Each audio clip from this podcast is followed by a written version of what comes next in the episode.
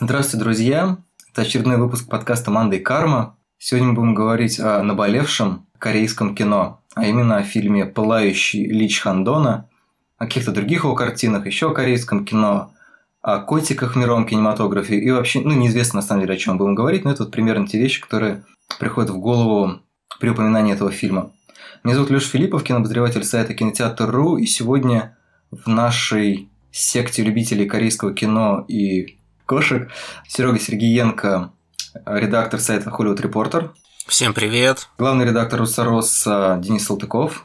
Привет-привет. И самый счастливый человек на земле, потому что сейчас она может не делать ничего, Дарико Цулая. Привет всем. Счастливый привет. Как-то да, не очень, не очень со счастьем получилось, но отрепетируем и перепишем. Бодры нужно говорить бодрее, веселы веселее.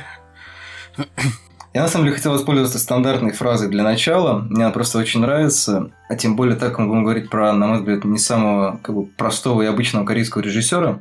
Давайте как-то зададим какие-то рамки, какой у нас вообще опыт просмотра корейского кино. Кто помнит самый первый корейский фильм, который он посмотрел? Не в смысле вот прям, там, не знаю, в детстве такая картина была, а именно фильм, который, ну, для вас стал, ну, открыл для вас такой феномен, как корейское кино. То есть, вот посмотрели, помните, блин, оказывается, в Корее снимают кино, оно там, не знаю, классное, не классное, но вот как-то для вас, ну, на какую-то вот эту киноманскую карту была нанесена страна, где едят собак. Я вот первым посмотрел «Олдбоя». Из, ну, вот именно из такого уже внятно и запомнившегося просмотра. Мне, кстати, кажется, что я тоже. Причем я вот до сих пор помню, как это у меня было, потому что я его смотрел практически случайно. Мне его кто-то на диске притащил, записанный на болванке еще в школе, и сказал, типа, посмотри, Серега, это будет очень-очень круто. И это и правда было очень круто. Это был первый фильм, после которого я, наверное, где-то около получаса просто говорить не мог. Прям как главный герой. Ну, не, не так все-таки я говорить не мог. Я пытаюсь вспомнить, у меня просто память как у рыбки Дори, поэтому мне сложно отвечать на такие вопросы. Но мне кажется, это был какой-нибудь Ким Ки-дук из многочисленных Ким Ки-дуков. Это прям как Дункан Маклауд из клана Маклаудов. Да, но я даже не могу вспомнить, что это было. Ну, может быть, не знаю, может быть, весна, лето, осень, зима и снова весна. А может быть, нет. Я не ручаюсь, что он был первый, но мне кажется, что я, я начал с острова Ким Ки-дука, и он попался мне в каком-то из списков фильмов в духе того, что, знаете, в комментариях там на каком-нибудь рутрекере под где-нибудь написано, что вы считаете, что этот фильм жесть, тогда посмотрите вот это. И там была ссылка на остров Ким Ки-дука, где главное... Остров Павла Лунгина. Ну, где была в финале очень такая яркая сцена, где героиня, чтобы остановить мужчину, который уплывал от нее на лодке, прицепила, в общем, к этой лодке леску. На конце этой лески были рыболовные крючки. А она их зацепила себе за половые губы, а потом кровью и ошметками своего мяса выкладывала сердечки. То есть, ну, я, собственно, ради, ради нее и начал смотреть, поэтому это мое первое такое отчетливое воспоминание. Но после этого, конечно, я посмотрел «Весну, лето» и прочие времена года. Слушайте, ну, с «Олдбоем» более-менее понятно. Это тоже кино, которое во многом запоминается, ну, конечно, не только своими какими-то сценами насилия, но и сценами насилия тоже. Но вот в «Весне, лете, осени» и снова «Весне» там же, по-моему, сцена насилия только одна, с черепашкой. Ну, там, да, там все довольно для корейского кино, так, вегетариански. Собственно, почему я решил собрать вот этот список фильмов, которыми мы, при- мы причастились южнокорейским кино. Да, да, давайте все-таки сделаем вид, что под корейским кино мы подразумеваем именно южно- южнокорейское кино, а не... А про северное мы не будем говорить, потому что я, например, честно говоря, ни одного северокорейского фильма не видел. Я на ММК смотрел. Оно несколько отличается от южнокорейского. Немножко. Ну, как бы просто, как вы видите, в основном корейское кино, которое идет на экспорт, оно ассоциируется с каким-то мясом, насилием и так далее. И с режиссером Ли Чхан-доном, как я понимаю, читая рецензии на его предыдущие фильмы, произошла достаточно смешная история. То есть он в начале двадцать первого века, прям так немножко исторически звучит, приехал в Россию, ну, после Каннского кинофестиваля или в репортаже с Каннского кинофестиваля. В общем-то, в статусе человека, который такой близкий соратник Ким Ки-дука. Ну, не в смысле, там, конечно, никто не писал, что он соратник Ким Ки-дука, но подразумевалось, что есть вот эти вот а, ретивые корейские ребята, достаточно жестокие. Мы видели вот фильм «Остров», который вроде как фильм про любовь. А есть еще фильм «Оазис» Ли Чхан-дона, тоже кино, в общем-то, про любовь. да, там между таким немножко слабоумным пареньком, который только вышел из тюрьмы, и девушке с церебральным параличом. И у них там прям настоящая светлая любовь. А люди этого не очень понимают, окружающие, пытаются всячески их э, как бы разделить. И, в общем-то, все вообще заканчивается тем, что его сажают за изнасилование. Но как бы история вообще не про, не про нравы, да, не про какую-то социалку и не про жестокость. Она, это, ну, просто реальный режиссер, который стоит абсолютно особняком от этого. При том, что, ну, мне кажется, что можно Ли Чхан-дона прокатывать по описаниям сцен достаточно жесткого чувака. То есть, мне кажется, даже в «Пылающем» можно представить какие-то жесткие сцены, которые, ну, в общем-то, украсили бы фильмографию, не знаю, какого-нибудь Ханукпака или Ларса фон Триера. Я, честно говоря, «Пылающего», ну, ну, как-то так воспринял, в том числе, что там, учитывая присутствие все-таки, ну, определенные сцены, то я, я думаю, что это вполне сопоставимо, ну, с другими, да, действительно, вот Чанукпаком каким-нибудь вполне. Подожди, ты имеешь в виду финальную сцену? Да, я имею в виду финальную сцену, которую он, причем, ну, так очень жирно добавил к рассказу. То есть, именно это его прямо такая... Именно его изобретение в этом фильме. Ну, к рассказу он добавил вот, всю третью часть, по-моему. Так, давайте сейчас, чтобы люди совсем не запутались. Да, нужно объяснить, какому рассказу и... Какую, какому рассказу, какую сцену, да. И вообще, о каком фильме мы разговариваем. Вообще все эти люди, да.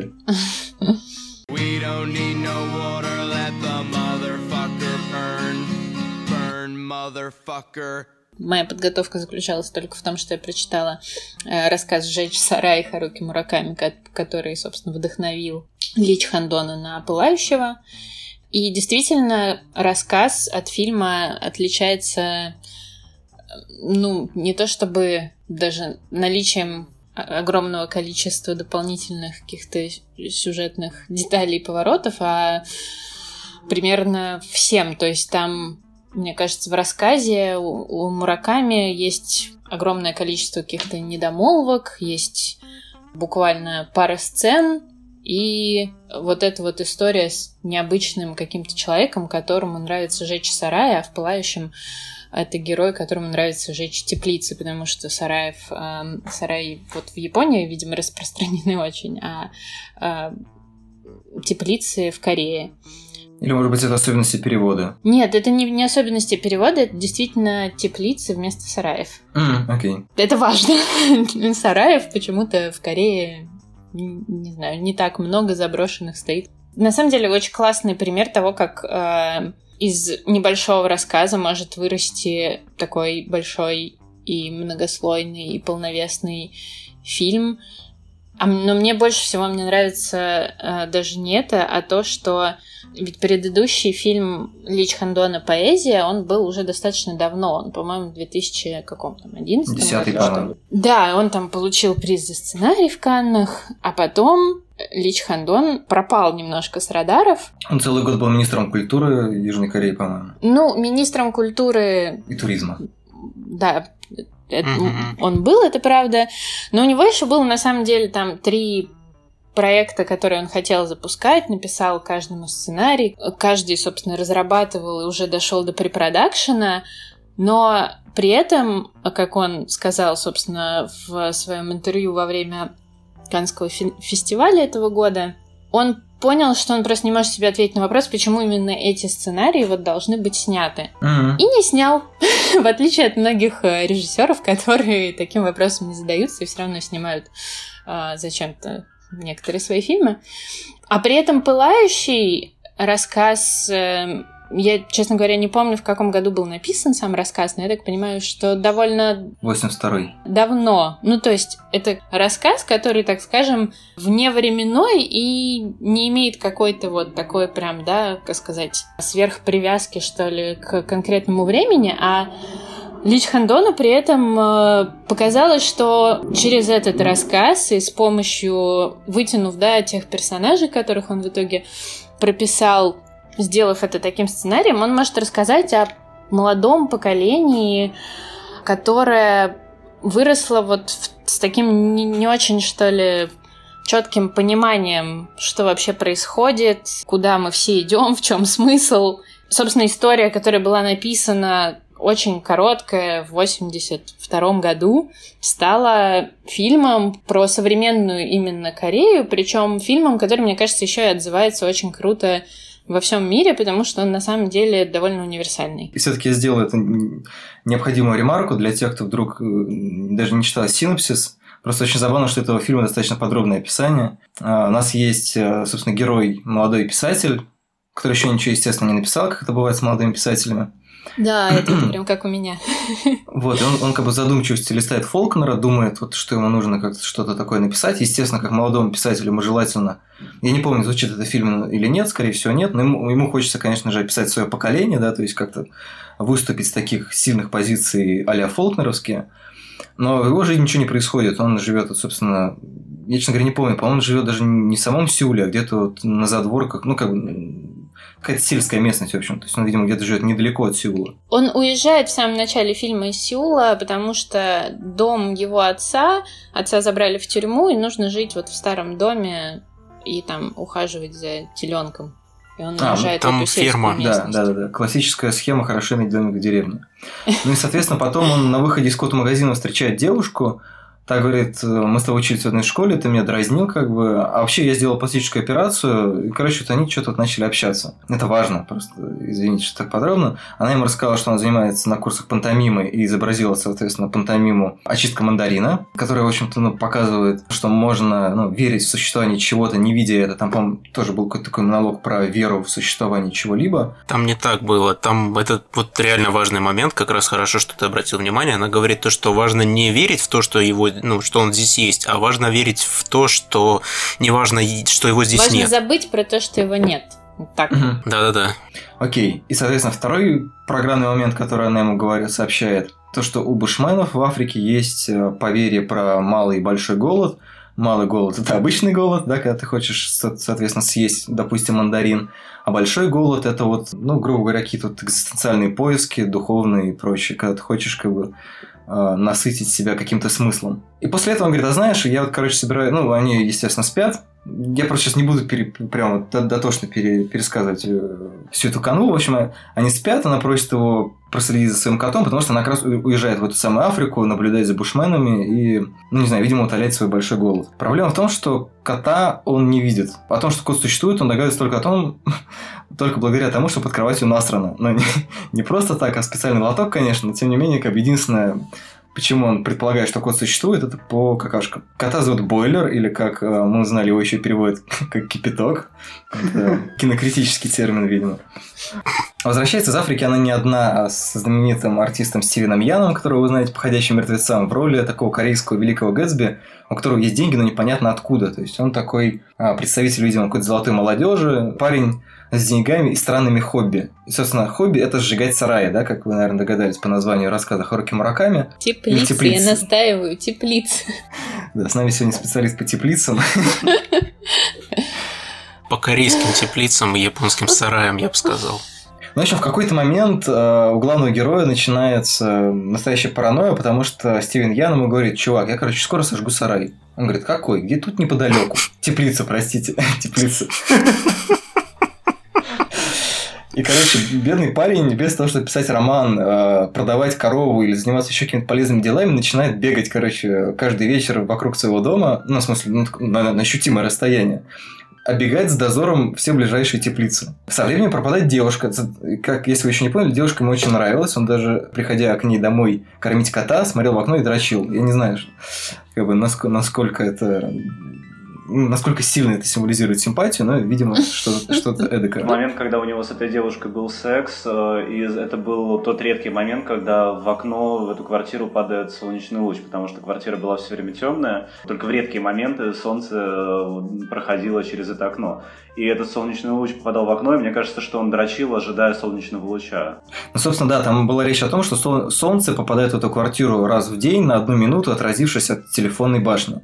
Завсегдатый подкаст Сережа Балонков очень дико был недоволен этой деталью, потому что, ну, это на самом деле такая достаточно толстая метафора того, что людям нет места под солнцем, ну, таким, знаете, небогатым, скажем так, не, не таким богатым, как Стивен Ян. И вот это как раз отражает то, что для них единственное счастье, это получается либо там телек посмотреть или какими-то еще благами закинуться, либо потрахаться. Вот, вот и все варианты. досуга, ну да, кстати, сказать. Это важный момент, что девушка действительно из бедного класса, она там вся в долгах. И... Как в шелках, извините. Да, сказать. И живет в, кро- в крошечной квартирке, вот, в которой действительно нет света. Мужчина, с которым она знакомится и который любит жечь теплицы, а потом... Сараи. Потом, возможно, именно он является как бы причиной ее исчезновения, может быть, и нет, но он как раз-таки очень богатый, с огромной квартирой, мягкими диванами, роскошной кухней, вот этим вот всем. Но если, если говорить о том, что доступно, собственно, вот этим бедным главным героям, то получается, что даже вот это вот, вы говорите, им доступно получается только секс, но и секс им как бы не очень доступен, потому что девушка уходит к Бену очень быстро, и, очевидно, главному персонажу остается только дрочить, то есть, в общем-то, ну, то есть, э, секс ему доступен, но только в монорежиме. В мануальном. Продолжение, в общем-то, дискуссии вокруг иностранных болельщиков и российских женщин, да, которые сейчас происходят в Твиттере в основном и, и в каких-то других странных изданиях, потому что, ну, в общем-то, да, получается, что... вот что, давайте уже да, переходим от пересказа сюжета к каким-то другим вещам. Мне кажется, что один, один из главных приколов, почему этот фильм можно воспринимать не как лобовую социалку а-ля Звягинцев, в том, что на самом деле такое ощущение, что половина вещей, которые мы там видим, это догадки главного героя. То есть это, в принципе, конечно, кино, в котором очень много вещей кажется, что он либо выдумал, либо не так понял, либо еще что-то. Но вот конкретно вот эта сюжетная нить, она напоминает историю о том, что типа, ага, она ушла к нему, потому что она на самом деле, потому что у него деньги, но она любит меня, а как бы для того, чтобы его как-то еще опорочить, так, что он может делать? Ага, он может жечь теплицы, потому что это абсолютно бессмысленно, и только богачи могут заниматься такой херней. И вот, ну, это реально выглядит как вот какой-то стереотип, а, ну, там, не знаю, представителя другого класса, другой расы, еще чего-нибудь. Быстренько ремарочку просто я хочу. Было сказано, что фильм очень сильно отличается от рассказа. Я вот не согласен. Вообще говоря, очень точно идет по стопам рассказа, он просто очень сильно расширяет поле деятельности, но при этом он на все сто процентов соответствует рассказу, и все те мысли, и даже настроения, которые есть в рассказе, они очень хорошо, мне кажется, переданы в фильме. Я сейчас немного вброшу такую, ну, параллельную линию от любителя более прямолинейной социалки и, и как раз, ну, не считающего Звягинцева таковой, считающего Звягинцева такой, ну, ну, слишком высокой претензией на метафоричность.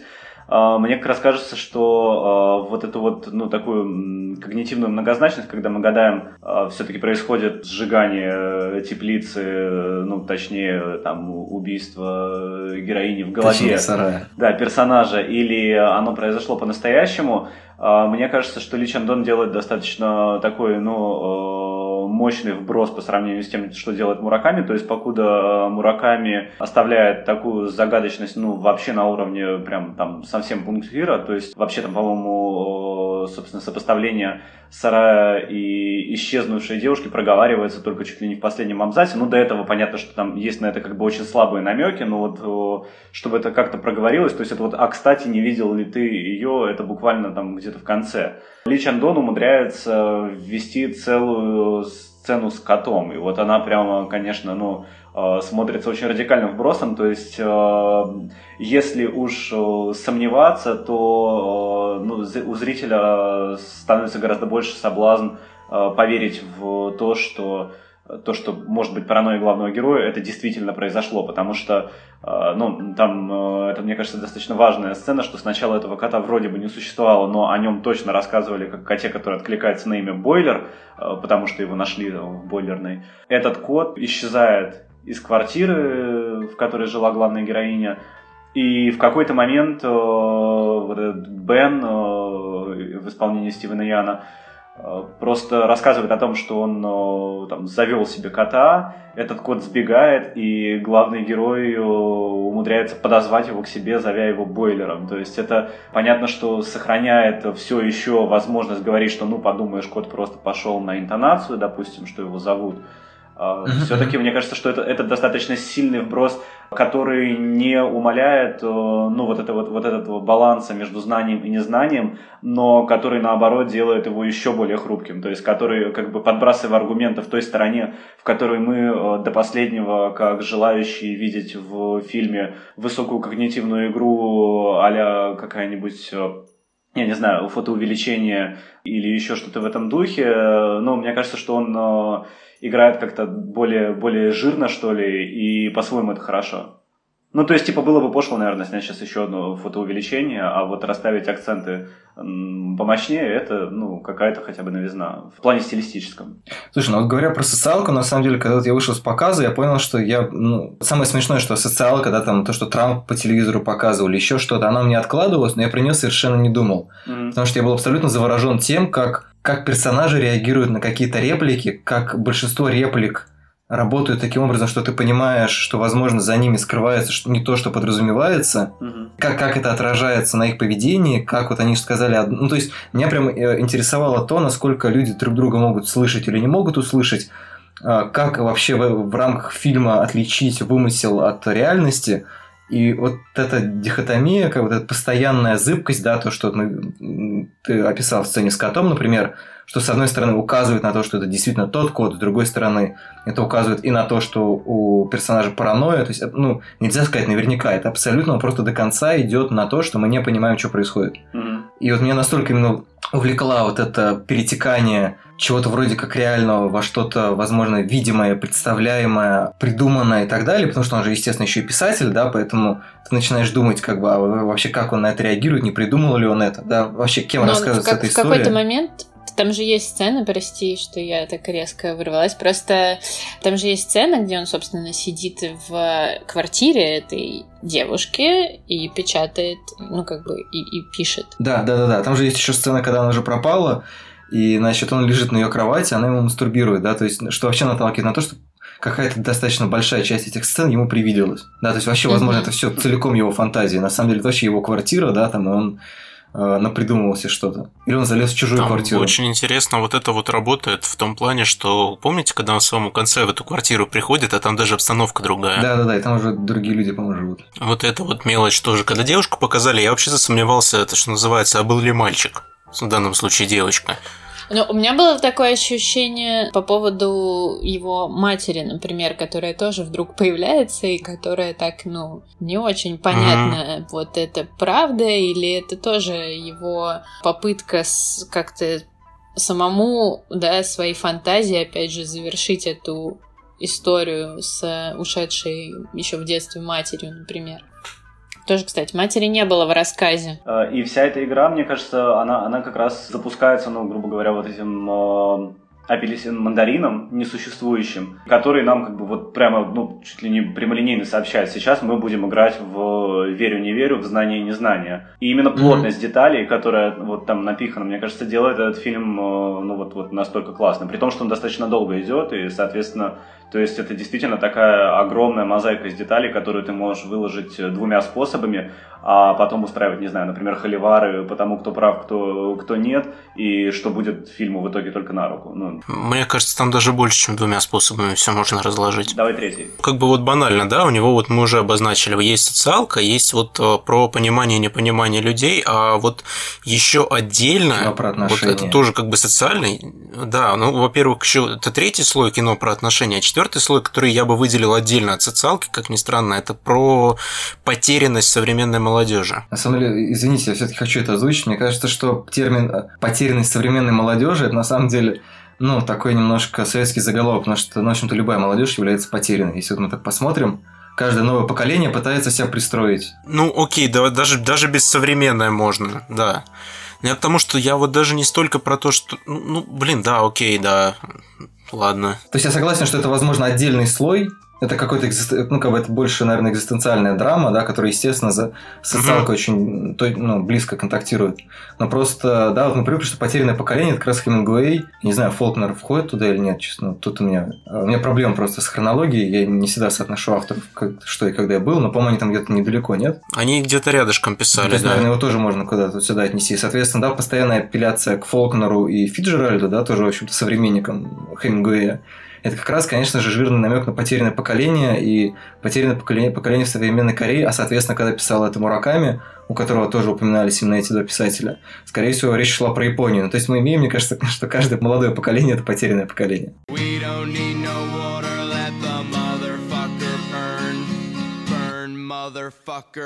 Ну, а еще любопытно, если это рассматривать как заявку на такой универсализм, дескать, с этой ситуацией может соотнестись каждый, да, ну, такое, опять же, звягинцевая, кстати, позиция, что мы показываем вам Корею, но вообще каждый может об этом подумать.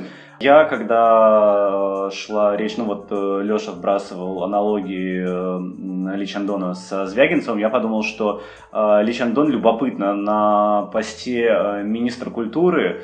Не просто, ну, было бы смешно ассоциировать его с Мединским, а это еще было бы не совсем неверно, потому что, знаете, чем он отличился? Он отличился тем, что и за это получил там какое-то дополнительное признание со стороны французских дипломатов, тем, что он тщательно защищал протекционистские меры относительно южнокорейского проката. То есть он, в общем, защищал именно южнокорейский рынок от международных интервенций, что вызвало симпатию у, ну, самых ярких ныне представителей протекционизма в киноиндустрии, у французов, которые ему по этому поводу даже какую-то специальную премию дали. То есть достаточно забавно, что, ну, грубо говоря, мысли его, да, такие достаточно четко сосредоточены на Южной Корее. На без... родине. Да, грубо говоря, да. Ну и демократическая партия, собственно, от которой он шел, она, в общем-то, консервативная партия в Южной Корее считается. А еще он вырос в местности, которая считается чуть ли не самый консервативный округ Южной Кореи. То есть, грубо говоря,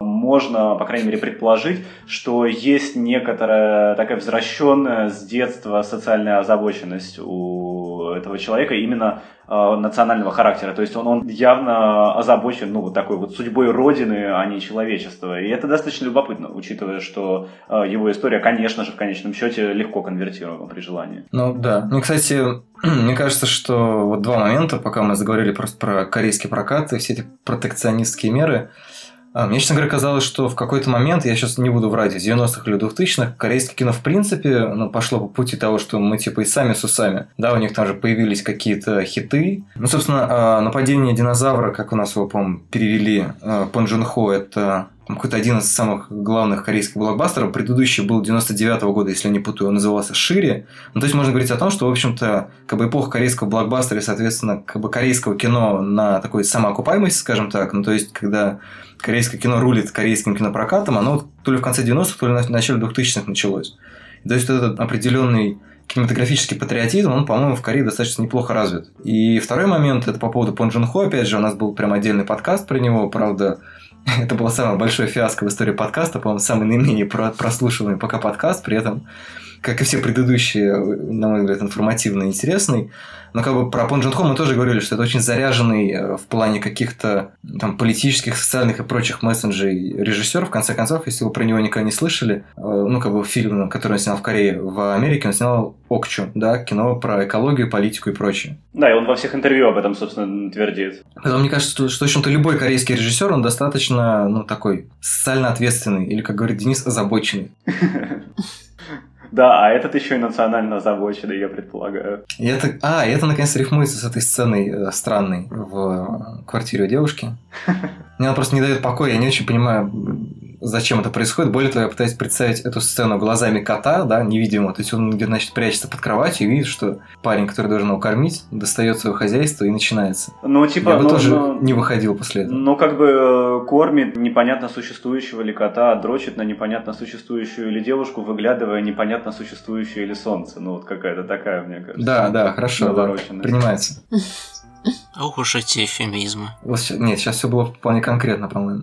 Мне кажется, что самая подлая сцена в этом фильме — это действительно сцена, когда главный персонаж лежит на кровати и воображает себе эту Хаэми, и нам показывают ее. Это очень подлая сцена, потому что она подрывает... Вот если бы ее не было, то можно было бы рассуждать о фильме в таком, ну, грубо говоря, условно реалистическом ключе, и рассматривать, ну, все недосказки, которые есть в сюжете на уровне того, что нам ничего толком не показывается. Но за счет того, что введена вот эта сцена с Хаэми, которая занимается петингом с главным персонажем на кровати, и нам четко дают понять, что это его фантазия, но нам ее одновременно показали, вот это, конечно, полнейший, ну, такой подрыв, потому что теперь, грубо говоря, относительно этого фильма вообще все что угодно возможно. И, соответственно, вот весь этот набор конкретных деталей, он становится подвешенным именно из-за этой сцены. Если угодно, то я думаю, что вот это такая, ну, самая гадкая, что ли, сцена фильма. Не в том смысле, что мне противно на это смотреть. Не знаю, мне кажется, честно говоря, что, в принципе, эта сцена, она не исключает реалистического понимания. Потому что, возможно, именно просто в тот момент он думал о ней. Это никак не, вклад... не включается в то, что, на самом деле, всего остального не было. Можно да, буквально конечно. понимать, что Нет, конечно, в этот момент конечно. он просто подумал. А с другой стороны, можно как раз понимать ее именно как то, что это такой звоночек о том, что и до этого все ну, было типа неправда. Да, да. Вот из-за того, что нам и дают это тоже опыт. Круто на самом-то деле, потому что это ну, реально очень большой такой простор для интерпретаций, и каждый этот фильм может смотреть по-своему. Разве это плохо? Отвратительно. Есть только один правильный способ смотреть фильмы. Мне кажется, что это вообще главное преимущество фильма, который длится там почти, ну, не три часа, а два сорок, да? Два с половиной точно, ну там что-то такое. два тридцать, по-моему, да. Да, два с половиной или, или до... Важный момент, самый короткий его фильм, за исключением первого, который идет час пятьдесят или час пятьдесят пять, это типа два пятнадцать, по-моему. То есть в какой-то момент он сказал, так, все, типа, я, я писатель, я будущий министр культуры и туризма. Короче, мои фильмы, короче, двух часов длиться не будут. Но мне кажется, что, что важно, что на протяжении такого длительного времени как раз, ну, нам и нужно, да, подпитывать чем-то, собственно, свое и, и воображение, и интерес. И мне кажется, как раз мастерски сделаны вот эти вот кивки, которые... тебя переключают, ой, подождите, это что, это ну прям такой вот прямолинейный детектив? Нет, конечно же нет, смотрите, здесь же есть вот это. И как бы перемещаясь между этими пластами понимания, и когда ты задаешь себе этот вопрос, собственно, ты на протяжении двух с половиной часов прекрасно поддерживаешь огонь своего интереса. И это классно, потому что иначе мы бы как-то, ну, да, пытаясь разобраться в этом постфактум. И, мне кажется, я к тому, что такие сцены, которые могут как бы казаться вроде какой-то со стороны режиссера вроде бы признанием или открытым приемом, они как раз, ну, без них было бы довольно... сложно большой аудитории. И мне кажется, что круто, что этот фильм действительно, на самом деле, легко смотреть самой разной и самой большой аудитории, потому что пусть даже кто-то его посмотрит как абсолютный детектив прямолинейный и такой фильм про мщение, не знаю. Тоже можно. Мне кажется, можно оставить людям возможность. Даже этот просмотр, вот именно если смотреть его совершенно на голубом глазу, то есть вот прям без всяких допущений о том, что... Эфемизмов. Да, о том, что происходит что-то не то, что, что мы как бы буквально видим, то даже в этом случае, ну, до последнего все напряжение главного героя разыграно так, как будто бы оно, мне кажется, такое самоценное, что мы, в принципе, даже на самом-самом-самом бытовом уровне уже оказываемся захвачены вот этой игрой правды и неправды, потому что ей оказывается захвачен ну, главный персонаж, и он ей захвачен внутри фильма. То есть это мы не вне положено, ну, нам не обязательно становиться вне положенным критиком, который говорит, что этот мудила представлял себе девушку, которая с ним лежит на кровати, а значит и кошачье говно он тоже себе представил. Можно полностью ему доверять до последнего и все равно получить удовольствие от игры знания и незнания. Как говорится в моем любимом видео на YouTube, раз уж мы сегодня обсуждали YouTube до подкаста, «Король Артур на нас напали». Это когда человеку на голову надевали ведро и начинали по нему бить палкой. Кстати говоря, про правду, иллюзию, иллюзию реальности и так далее. Важную мысль, кстати, я хотел бы подчеркнуть из того, что Дарико говорила по поводу того, что какие-то такие, как, как бы лобовые сцены, они на самом деле не смертельны. Мне кажется, что как раз кайф этих лобовых сцен в том, что на самом деле они все дают нам сигналы о разном. Да, то есть эта сцена с Трампом, она лобовая, но при этом она дает нам один сигнал. Сцена с девушкой тоже лобовая, но она дает нам противоположный сигнал. И вот он как раз, знаете, это вот, как будто ты идешь по восьмиполоске, и тебе со всех сторон на тебя светят фары. И при этом, на самом деле, это восемь полос, которые идут не параллельно друг другу, они все пересекаются в одной точке, и в этой точке стоишь ты. С разных сторон тебя периодически подсвечивают, и ты пытаешься понять, где ты вообще находишься, что это за страна, и куда тебе нужно перейти, чтобы тебя не сбили. Вот, вот какой-то такой принцип. А второй момент по поводу того, что кино можно смотреть как детектив. Ну, в принципе, я не знаю, была у вас такая ассоциация или нет, а мне она почему-то просто еще закрепляется... существованием или несуществованием котика, у меня он немножко зарифмовался с исчезнувшей Дэвида Финчера. Я представляю, что Дэвид Финчер, в общем-то, мог сделать из этого кино прям такой, знаете, пружинистый, мускулистый триллер, в котором бы просто на более понятном, скажем так, нам языке кинематографическом, ну, во всяком случае, мне, может быть, более понятном. Мне отчасти Ли Чхан-дон больше нравится за счет того, что какая-то вот его э, кинематографическая индивидуальность, она не совсем классическая, не совсем привычная. Но я при этом представляю, что, в общем-то, можно сделать, условно говоря, исчезнувшую или там парня с татуировкой сарая, как э, называл, назывался текст про Ксавье Долана на сеансе. А, собственно, он, он, он мог бы сделать прям очень мощное кино, такой прям вот жирнющий триллер. Потому что, ну, отчасти, честно говоря, я почему-то и думал, что это триллер. И первые часа полтора я немножко не недоумевал, когда же триллер начнется. А когда он начался, я ждал, когда же, ну, будет прям вот напряжение. Оно там было вот буквально в каких, ближе к концу, ну, для меня, во всяком случае. А для меня как раз напряжение и триллер были, были с самого начала и как-то не, не покидали, не знаю.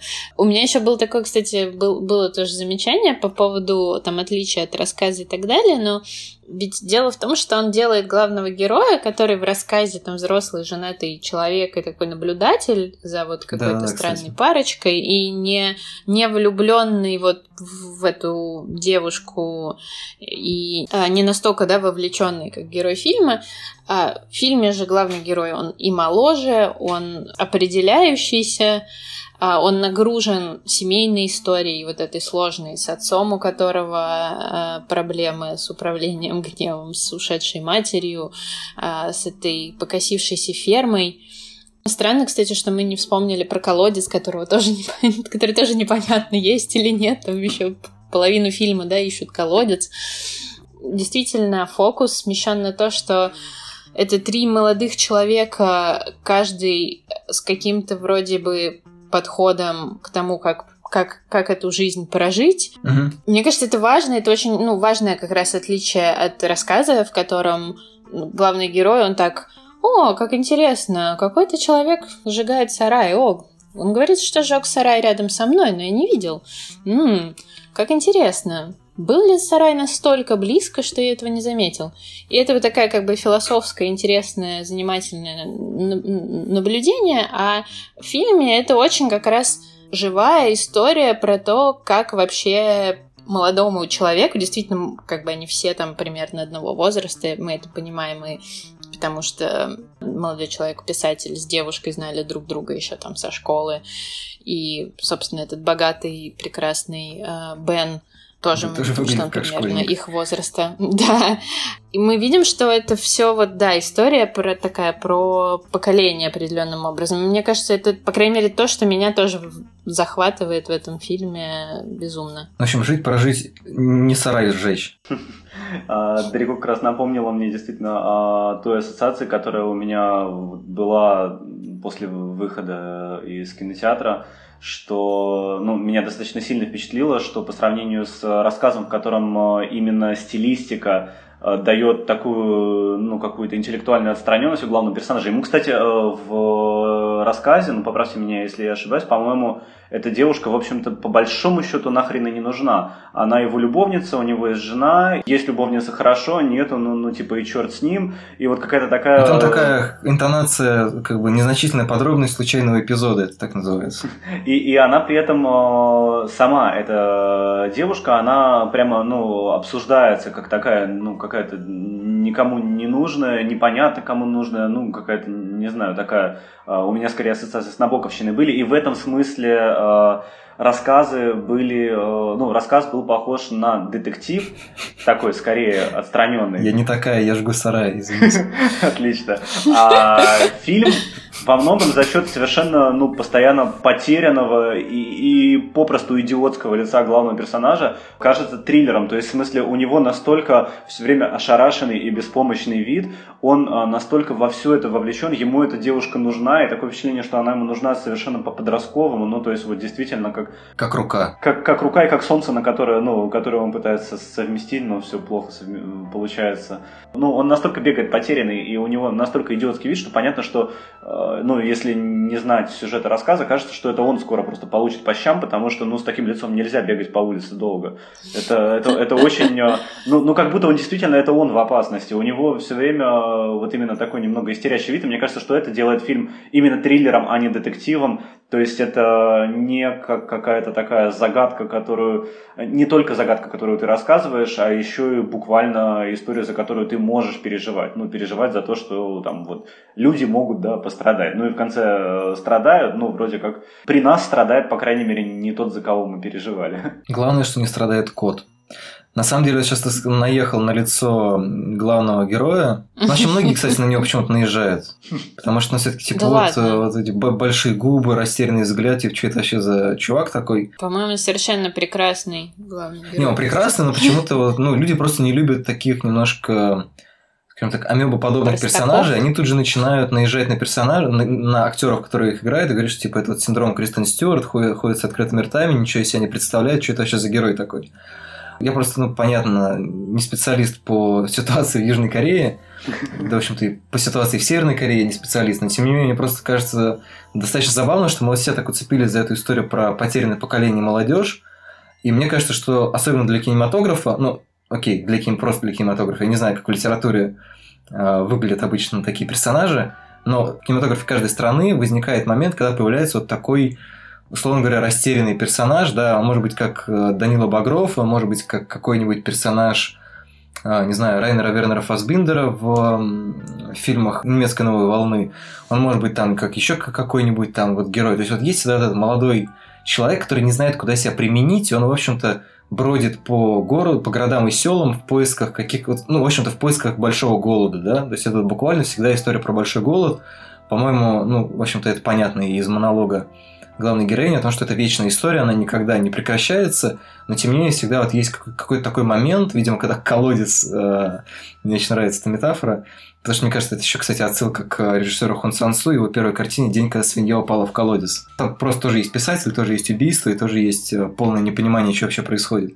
И, в общем-то, когда колодец наполняется, возникает вот такой персонаж, да, я не знаю, будет ли главный герой в итоге, Джон Су, по-моему, его зовут, будет ли в итоге главный герой для южнокорейского зрителя таким же персонажем, как Данила Багров для постсоветского зрителя, что, ну, мне кажется, вряд ли, хотя черт его знает. Я просто не очень верю, что сейчас можно создать вот такой значимый образ, который вдруг все полюбят и будут десятилетиями от него кайфовать. Но, тем не менее, мне кажется, это вот как вот в ту же степь, да, когда кинематограф и страна нуждаются в таком персонаже просто потому, что они действительно не знают, что делать. Ну, то есть они до этого, скорее всего, не знали, после этого не будут, но вот именно сейчас просто звезды вот так сошлись. Но я бы как раз поправил, если нас кто-то слушает, кто не смотрел фильм, что все-таки, мне кажется, этот Джон Су не похож на персонажа Кристен Стюарт, хотя бы потому, что у него не перманентно одинаковое выражение лица. А... Есть нюанс. Он динамично в истерике. В смысле, он, он, у него этот раскрытый рот, это, ну, это пятьдесят оттенков раскрытого рта и, и пятьдесят... Ну, то есть, грубо говоря, у него в раскрытом рте и выпученных глазах есть динамика, а у него нет маски. Он именно очень суетливый, что ли. Ну, то есть, Кристен Стюарт, все, ну, ее персонажи там в тех же «Сумерках», все обвиняли в том, что она как раз очень амебная, а он-то не амебный, он в этом смысле он как раз живой, то есть он э, живой, и он э, ну, делает опасность, даже если он ее всю представил, он ее вот очень буквально воплощает, вот там своим телом, который, которого он постоянно, не знаю, бегает, в том числе вокруг своего там дома, и он просто бегает и осматривает эти теплицы, и он все время, он все время как-то шевелится слишком много, и вот это вот слишком много, оно заставляет его, я, я бы не сказал, что на него хочется наезжать, но мне скорее казалось, что на него вот-вот кто-нибудь наедет, потому что он, ну, как будто бы вот, вот, провоцирует мир, чтобы мир на него наехал. Ну да, он транслирует какую-то вот неуверенность в себе, да, то есть это мы обычно, мне кажется, привыкли по каким-то фильмам, да, ну, грубо говоря, балабановским, там, я не знаю, или по каким-нибудь румынским, сигаревским или еще чем-то, потому что вот персонаж, который, как говорил Филипп Авдеев в «Кислоте», я самый страшный, вы, вы будете меня бояться, ну, типа, меня все боятся, вот если ты не транслируешь эту идею миру, то и выглядишь достаточно миролюбиво, растерянно и так далее, то, скорее всего, на тебя действительно кто-то наедет. Ты все время ждешь, что сейчас вот, как бы, вот, вот у него девушку, значит, отжали, получается, сейчас у него еще что-нибудь отожмут. Там корову он как-то не очень выгодно продал, судя по всему, роман не может написать. Типа, как, как еще можно?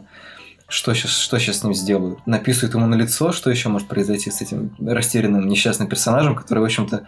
Ну, опять же, возможно, кстати, он себя так видит, да, как человека, который более жалкий, чем все остальные. Да, это, ну, и как это, бы жалкий, это, да, и это как бы это на полном контрасте, э, не, ну, не только, мне кажется, с Данилой Багровым, который в себе все-таки э, более уверен там, в, в, том, в том, что за ним правда. Это все-таки сомневается, правда ли за ним. А, а собственно, с Беном, который, э, ну... он совершенно именно всегда в себе уверен, у него очень такие, там, не знаю, четкие движения, и у него всегда как будто бы слегка насмешливое выражение лица, то есть видим ли это мы, или это видит главный персонаж, кажется, что он, он издевается, или, или, ну, он действительно издевается, или это его такая манера речи, ну, когда он, не знаю, например, говорит о том, что... Ты не поймешь, кем я работаю, например. Нет, там такое ощущение, что это вот просто такой...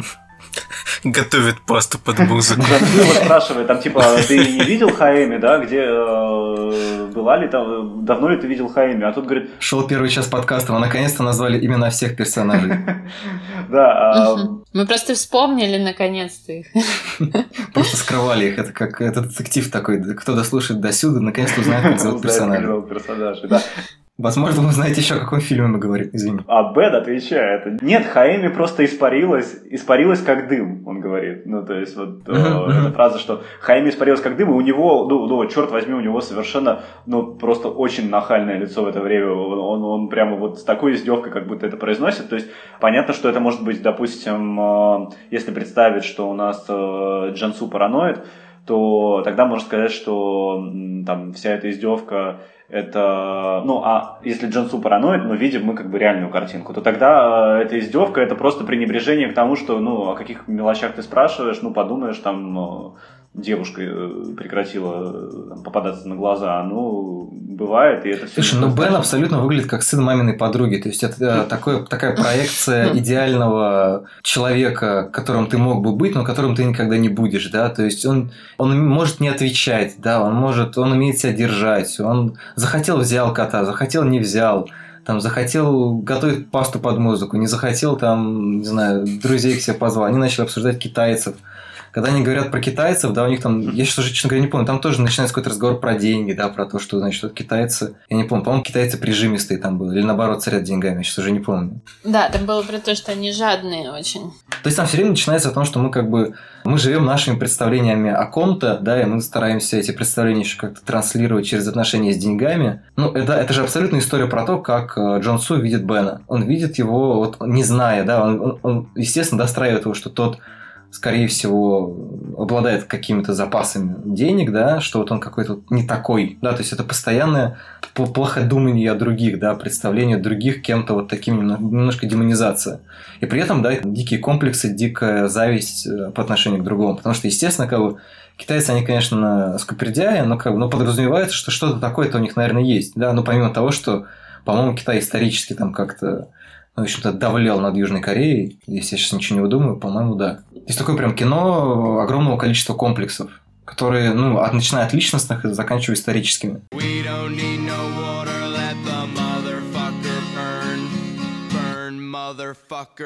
Что очень внезапные, очень не вовремя вставленные пять копеек, которые мне сейчас вспомнились, ну, как факт. Обратили же все внимание на то, что про теплицы разговор заходит по накурке. Угу. Да, в рассказе, кстати, так же происходит. И это вот тоже как бы такой вот звоночек на тему того, что реально ли этот рассказ был, ну, разговор был именно таким, а не другим.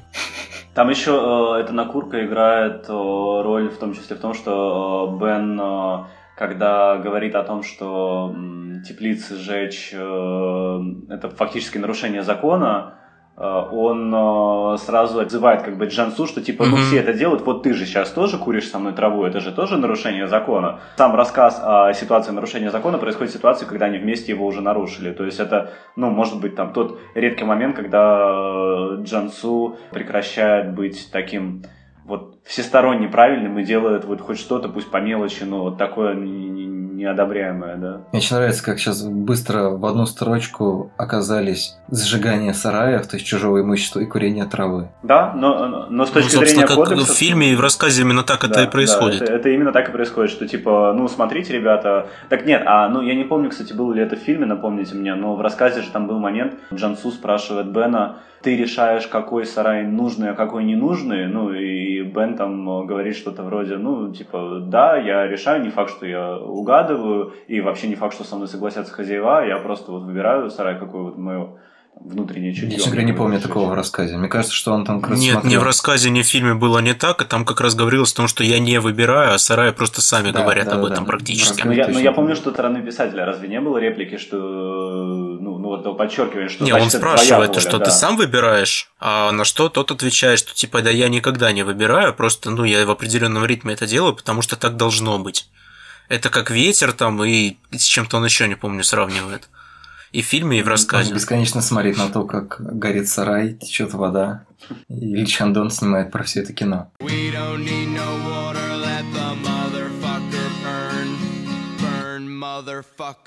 А еще я сейчас вспомнил на выходе из зала абсолютно прекраснейшую фразу. Вот, не буду раскрывать, кто именно это сказал. Пускай это будет моей маленькой тайной, но Лёша это тоже сейчас вспомнит. Про то, что в тему, что это социальный комментарий фильм, про то, что в итоге богатый отобрал у бедного даже одежду.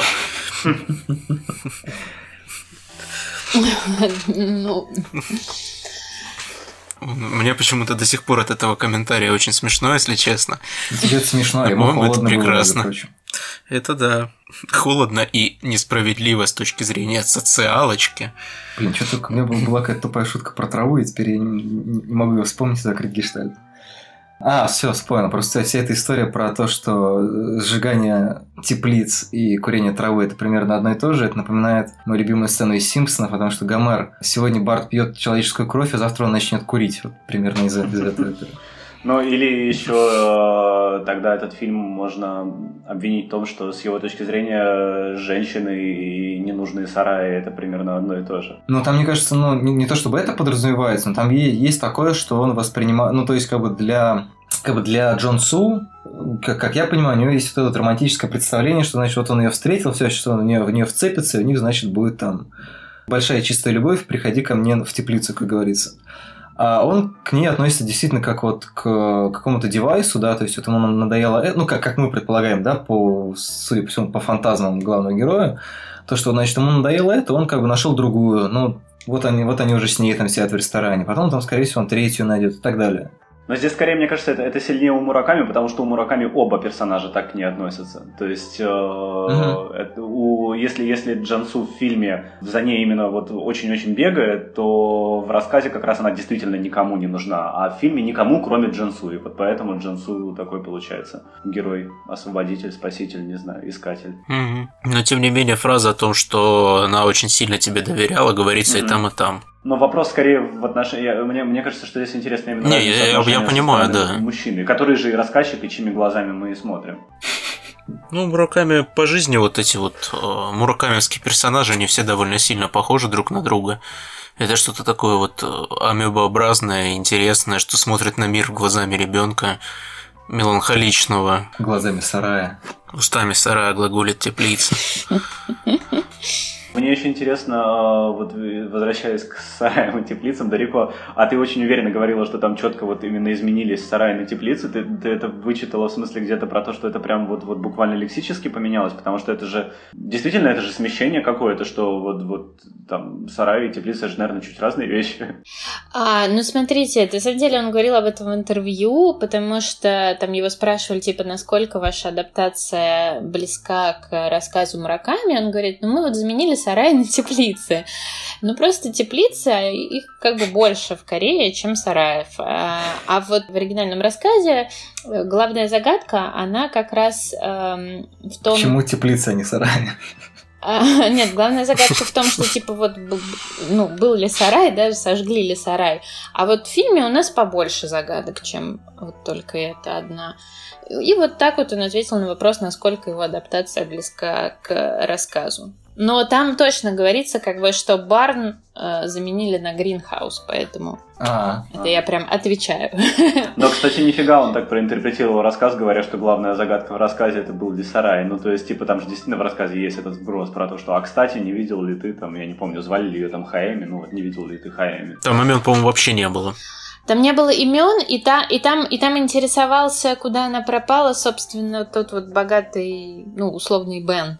Mm-hmm. А, который такой, типа, а куда она там вообще пропала-то? И тогда главный герой, э, собственно, начинал думать, ой, а действительно, куда же она пропала? Mm-hmm. Ну да, он настолько увлекся мыслью о сарае, что он забыл про нее.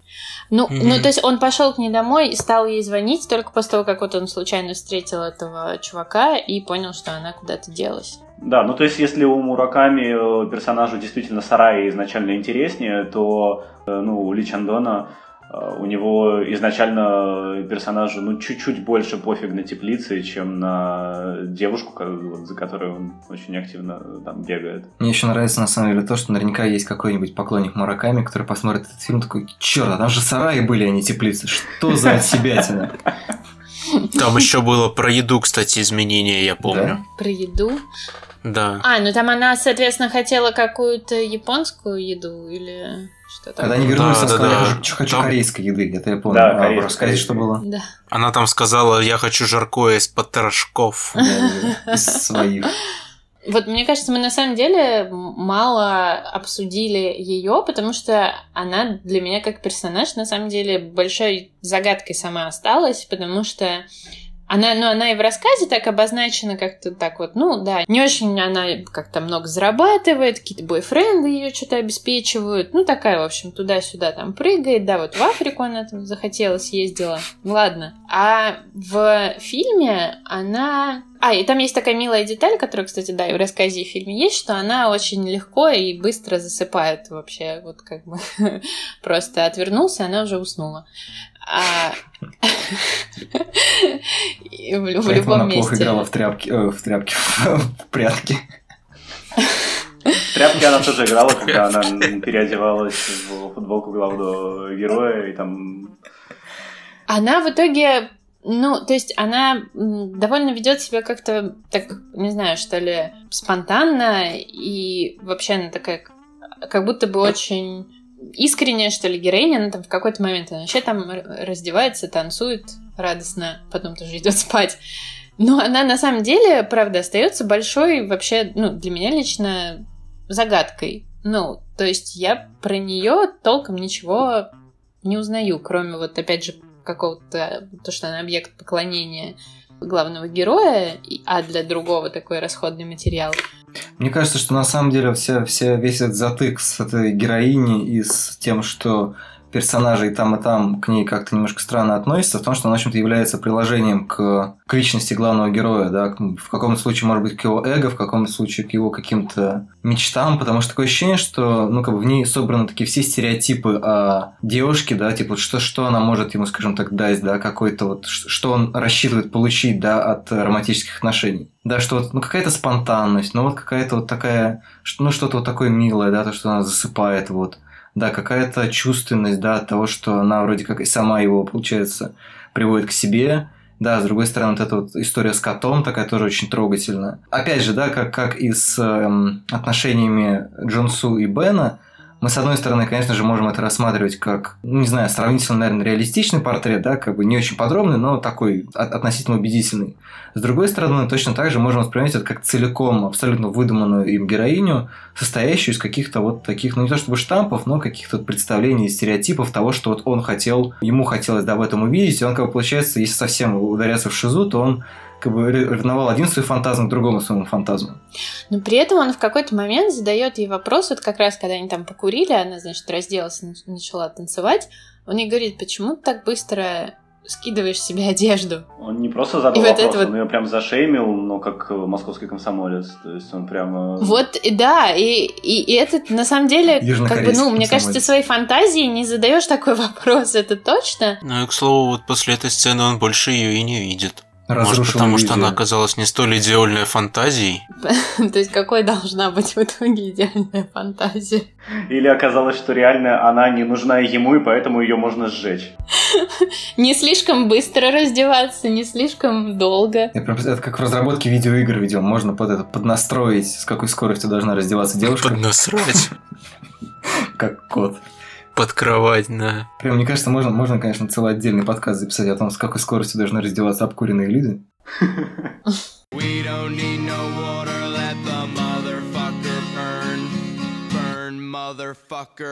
Не знаю, мы на самом деле не поговорили про самого Ли Чхан-дона, но мне кажется, ну, как бы...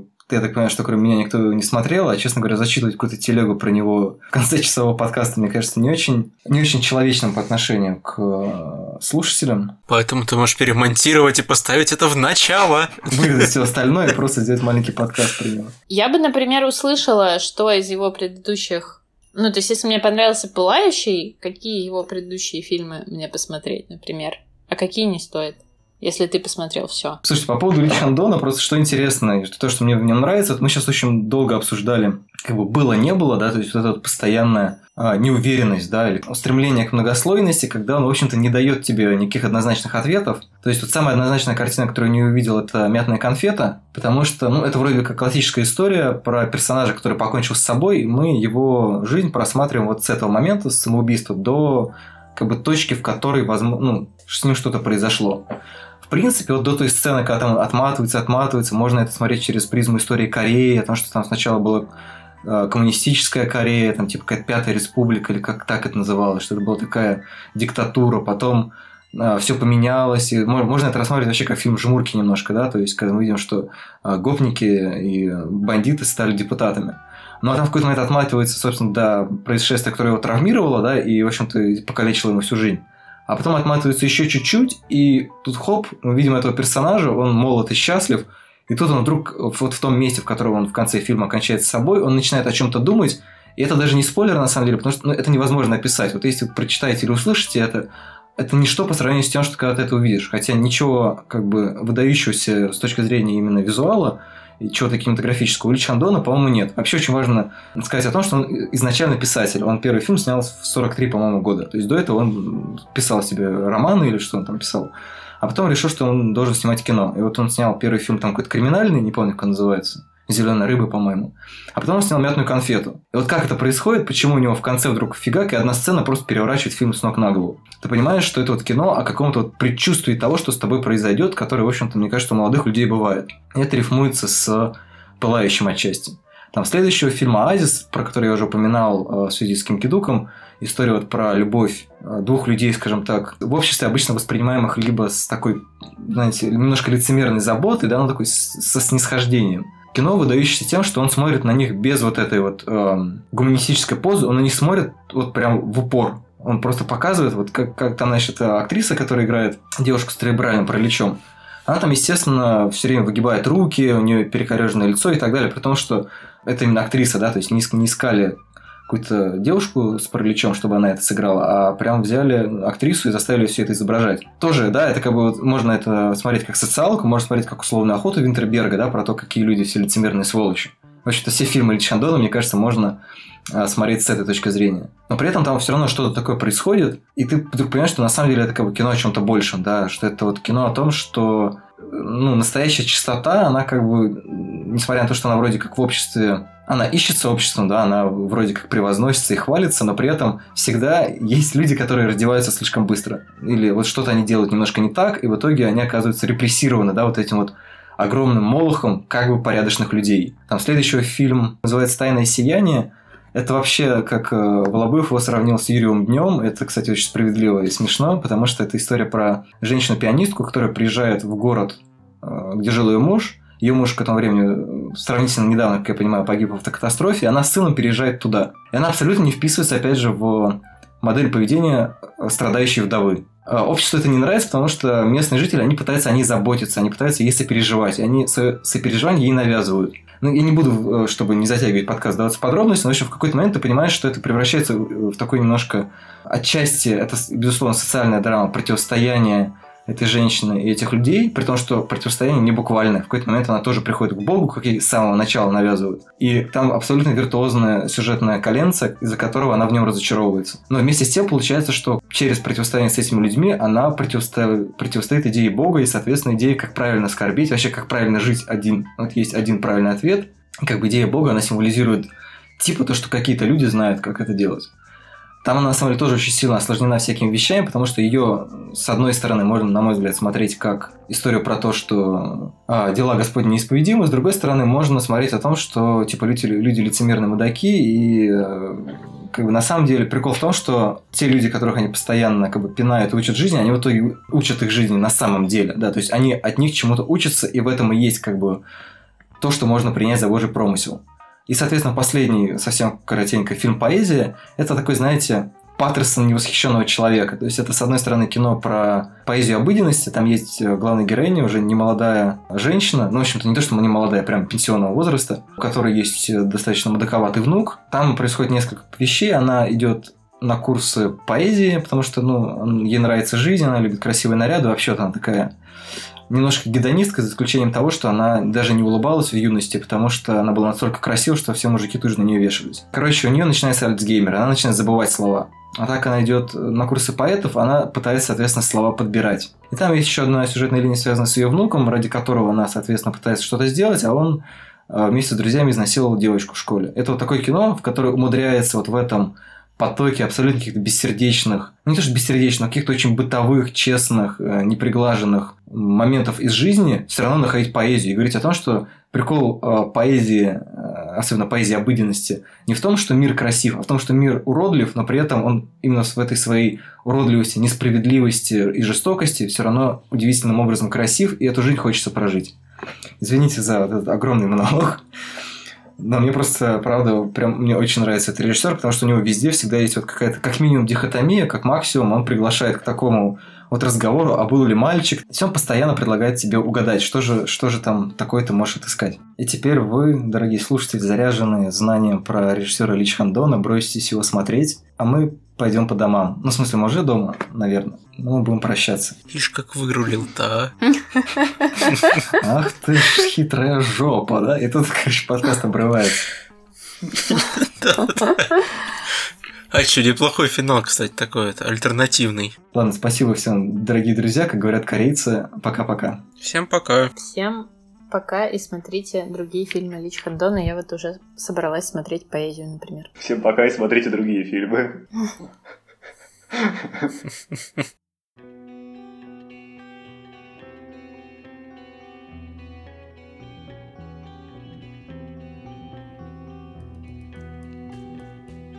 Everybody has been burned before.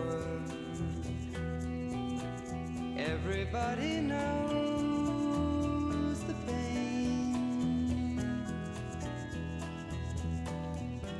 Anyone in this place can tell you to your face why you shouldn't